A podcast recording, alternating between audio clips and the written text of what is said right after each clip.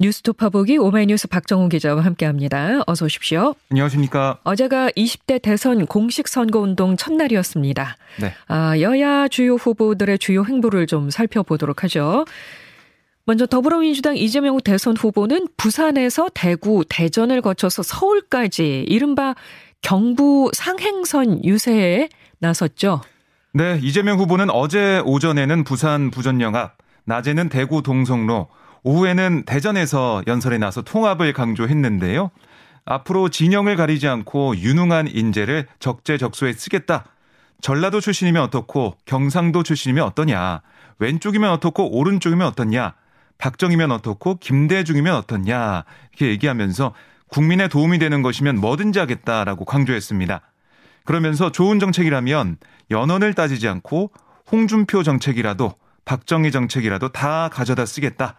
누구와도 정책적으로 연대할 수 있는 그런 실용적 이미지를 그런 부각을 했고요. 네. 이 후보는 또 국민통합 대통령과 함께 이 코로나 위기를 포함한 이 국내외적 위기를 기회로 만드는 위기 극복 총사령관이 되겠다. 증명된 유능함으로 민생과 경제를 확실히 살리는 경제 대통령이 되겠다. 이렇게 강조했습니다. 네. 그러니까 이렇게 이재명 후보의 어제 연설을 쭉 보면 중도 이 부동층 공략을 위한 통합 정부를 약속하면서 윤석열 후보가 주장하는 정권교체, 또 이제 문재인 정부 적폐수사 주장과의 차별점도 강조를 했습니다. 네, 그리고 이 후보는 경부 상행선 도착지인 서울에서 총집결 유세를 펼쳤죠. 네, 이제 경부선, 호남선이 만나는 의미를 담아서 이 강남 고속버스 터미널에서 열린 유세.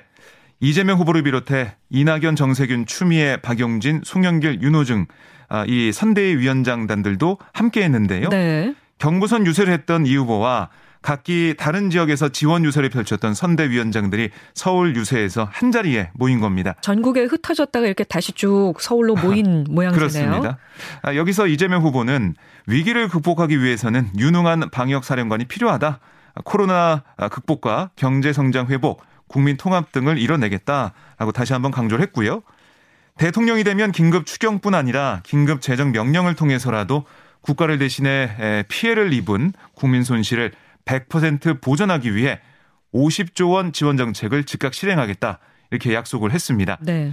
아, 그리고 이어서 마이크를 잡은 이낙연 전 대표, 어, 윤석열 국민의힘 후보를 가리켜서 검찰이 다시 폭주하게 될지도 모르는 위기에 우리가 직면했다. 경험 없는 집단, 신출내기 지도자로는 안 된다. 경험과 역량은 벼락 공부로 되는 게 아니다라고 꼬집었는데요. 아, 이렇게 이 후보 어제 첫날 유세를 보면 원팀을 과시하면서 지지층 결집에 나선 모습이었습니다. 그리고 이재명 후보가 군 복무 기간 전체를 국민연금 가입 기간으로 인정하겠다고 밝혔네요. 네, 이 후보는 페이스북에 이렇게 썼어요. 군 복무나 출산에 따라 국민연금 가입 기간을 추가로 인정해주는 제도를 알고 계십니까? 라면서 군 복무 기간은 십팔 개월에서 이십일 개월이지만 인정 기간은 육 개월이고 또 출산의 경우에는 둘째 자녀부터 십이 개월을 인정하고 있다라고 지적을 했는데요. 아, 그래서 이게 학력, 경력 단절과 사회적 기여를 보상하는 좋은 제도지만 그 수준이 아쉽다. 가입기간 혜택을 늘려 제대로 된 보상이 되도록 하겠다. 이렇게 약속을 했습니다. 아, 그러면서 군복무 기간 전체를 국민연금 가입 기간으로 인정하고 또 출산할 경우 첫째 아이부터 가입 기간에 포함하도록 하겠다. 이렇게 설명을 했는데요. 네. 아, 역시 뭐 군입대 대상인 청년들을 겨냥한 정책으로 풀이가 됩니다. 자, 이번에는 국민의힘으로 가보죠. 윤석열 후보도 첫 유세를 경부선 라인을 따라서 했는데 이 네. 후보와는 다르게 하행선이었어요. 그렇습니다. 이재명 후보는 부산에서 올라갔던 그런 일정이었고 윤석열 후보는 서울에서 출발해서 부산 내려가는 예. 일정이었는데요. 윤석열 후보는 문재인 또 민주당 정부의 실정을 비난하며 정치권에 부채가 없는 정치 신인인 자신만이 정권교체를 통해 국가를 바로 세울 적임자라고 강조를 했습니다. 윤 후보가 서울 청계광장에서 유세 출정식을 했는데 여기서 뭐라고 했냐면 국민께서 지켜온 대한민국이 무능하고 부패한 정치 세력에 계속 무너지는 것을 두고만 보시겠냐. 부패하고 무능한 민주당 정권을 정권교체로 반드시 심판하자 이렇게 강조를 했고요. 북핵과 미사일, 북의 도발에는 단호히 대처해서 우리 국민의 생명과 안전을 지키겠다. 이렇게 약속을 했습니다. 네. 아, 그리고 이제 대전으로 가서 윤 후보는 이 지역민들의 충청 대망론 여기에 호소를 했는데요. 이 부친의 고향이 이 충청 지역이라서 자신을 충청의 아들이라고 소개한 윤 후보. 이 나라를 위해 그리고 충청을 위해 제게 압도적 지지를 보내달라 이렇게 강조를 했습니다. 그러니까 정권 심판론을 내세우면서 지지층 결집에 나선 겁니다. 네. 그리고 대구에서는 홍준표 의원이 또 합동 유세를 가졌네요. 네. 그러니까 이 대구 지역도 윤 후보한테는 의미가 있었는데요. 그러니까 사법연수원 수료 다음에 검사로서 첫 부임지가 대구였습니다. 그래서 대구에서 어, 저는 대구의 아들과 다름없다라고 얘기하며 지지를 호소했는데요. 아, 충청의 아들이 이자. 예. 대구의 아들과 다름없다. 그렇습니다. 예. 최근 선대본부 상임고문으로 합류한 홍준표 의원도 무대에 같이 올랐습니다. 홍 의원은 윤 후보가 대통령이 되면 지난 삼십 년 동안 소외됐던 티케이, 그러니까 대구 경북 지역이 다시 한번 재도약하는 그런 계기로 어, 삼았으면 좋겠다. 아, 윤 후보에게 이 티케이 신공항 또 공항 특구 개발 같은 다섯 가지 수건 사업을 하나하나 약속하라라고 얘기를 했는데요. 네네. 이에 대해서 윤 후보는 깍듯이 예 형님 물론입니다. 이렇게 외치면서 맞장구를 쳤습니다. 네. 자, 이렇게 유세 첫날 또 대구 또 이어서 마지막 유세 현장인 부산 한꺼번에 돌면서 지지층 표심 잡기에 나서는 그런 공을 들이는 모습이었습니다. 네. 그리고 윤 후보가 당내 경쟁자였던 유승민 의원과 유승민 전, 전 의원과 내일 공개적으로 만난다고요? 네. 그러니까 윤 후보가 대선 후보로 선출된 이후 두 사람의 공식 만남 이번이 처음인 것으로 알려졌는데요. 유 전 의원은 당초 이 윤석열 후보가 공식 선거운동에 들어가면 지원에 나서지 않을까라는 관측은 제기됐었어요. 예. 다만 앞서서 윤 후보의 이 배우자 김건희 씨가 일곱 시간 통화 녹취 가운데 어, 이 무속, 굿 의혹을 부인하는 과정에서 홍준표 의원과 유승민 전 의원이 구술했다. 아, 이런 취지의 주장을 한 것으로 보도가 됐죠. 네. 알려졌는데 그러자 유 전 의원이 거짓말이다, 허위날조다. 이렇게 강력 반발하는 상황이 있었는데요.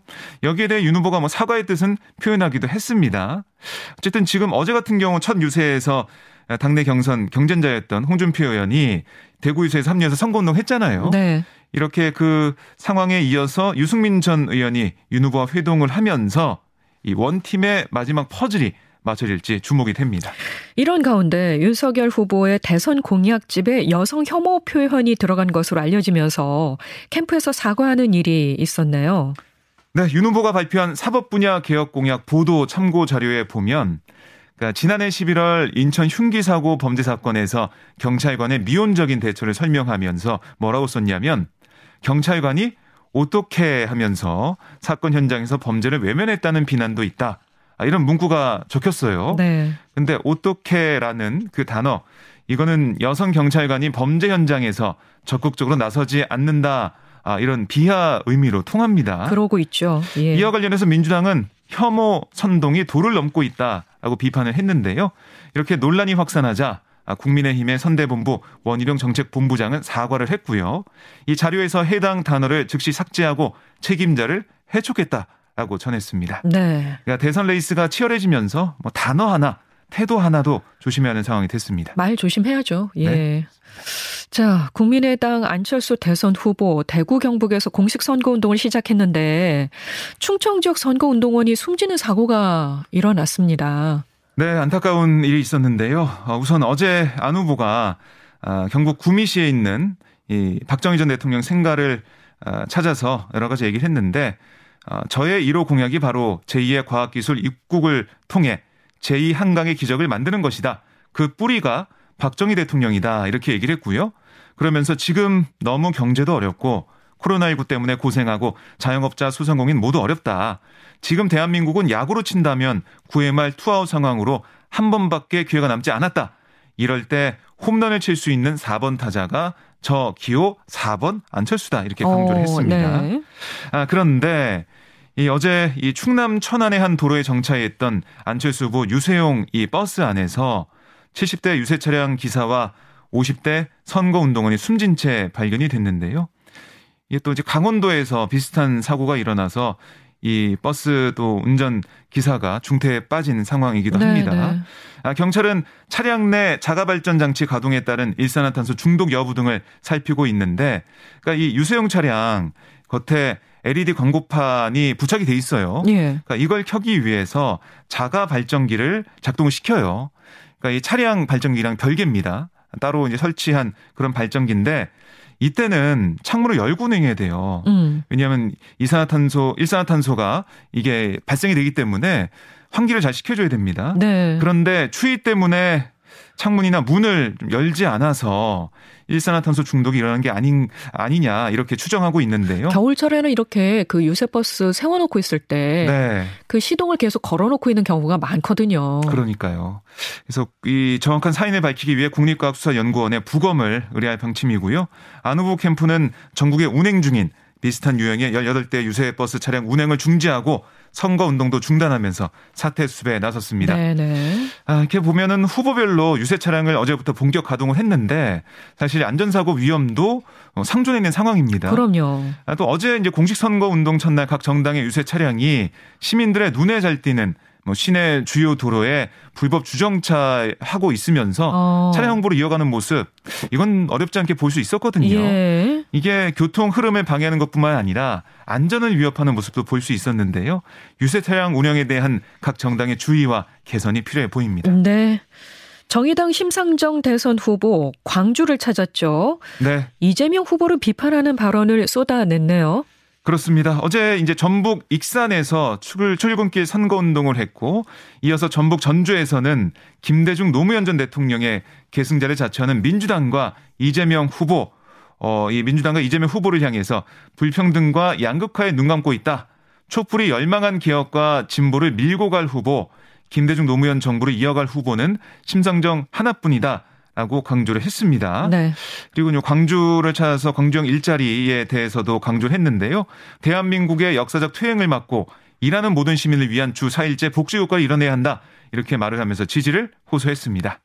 여야 네 명의 후보들 모두 첫 유세 일정을 통해 지지층 결집에 집중하는 모습이었습니다. 네, 지금까지 오마이뉴스 박정호 기자 잘 들었습니다. 고맙습니다. 고맙습니다.